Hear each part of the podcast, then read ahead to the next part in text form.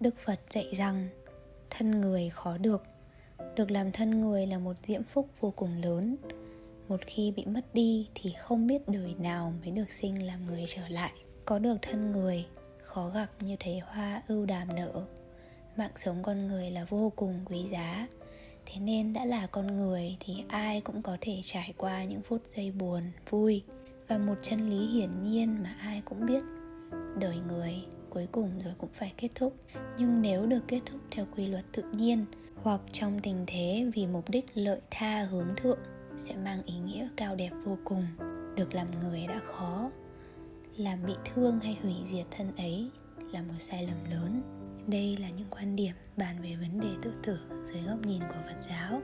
Mong rằng cậu sẽ có những cái nhìn khách quan, đa chiều để tiếp nhận thông tin có chọn lọc. Hãy nghĩ về tất cả những điều xinh đẹp trên thế giới này mà cậu có thể đã không được chiêm ngưỡng. Nếu cậu lỡ cho phép bản thân mình ngừng chiến đấu, nếu cậu lỡ cho phép mình từ bỏ.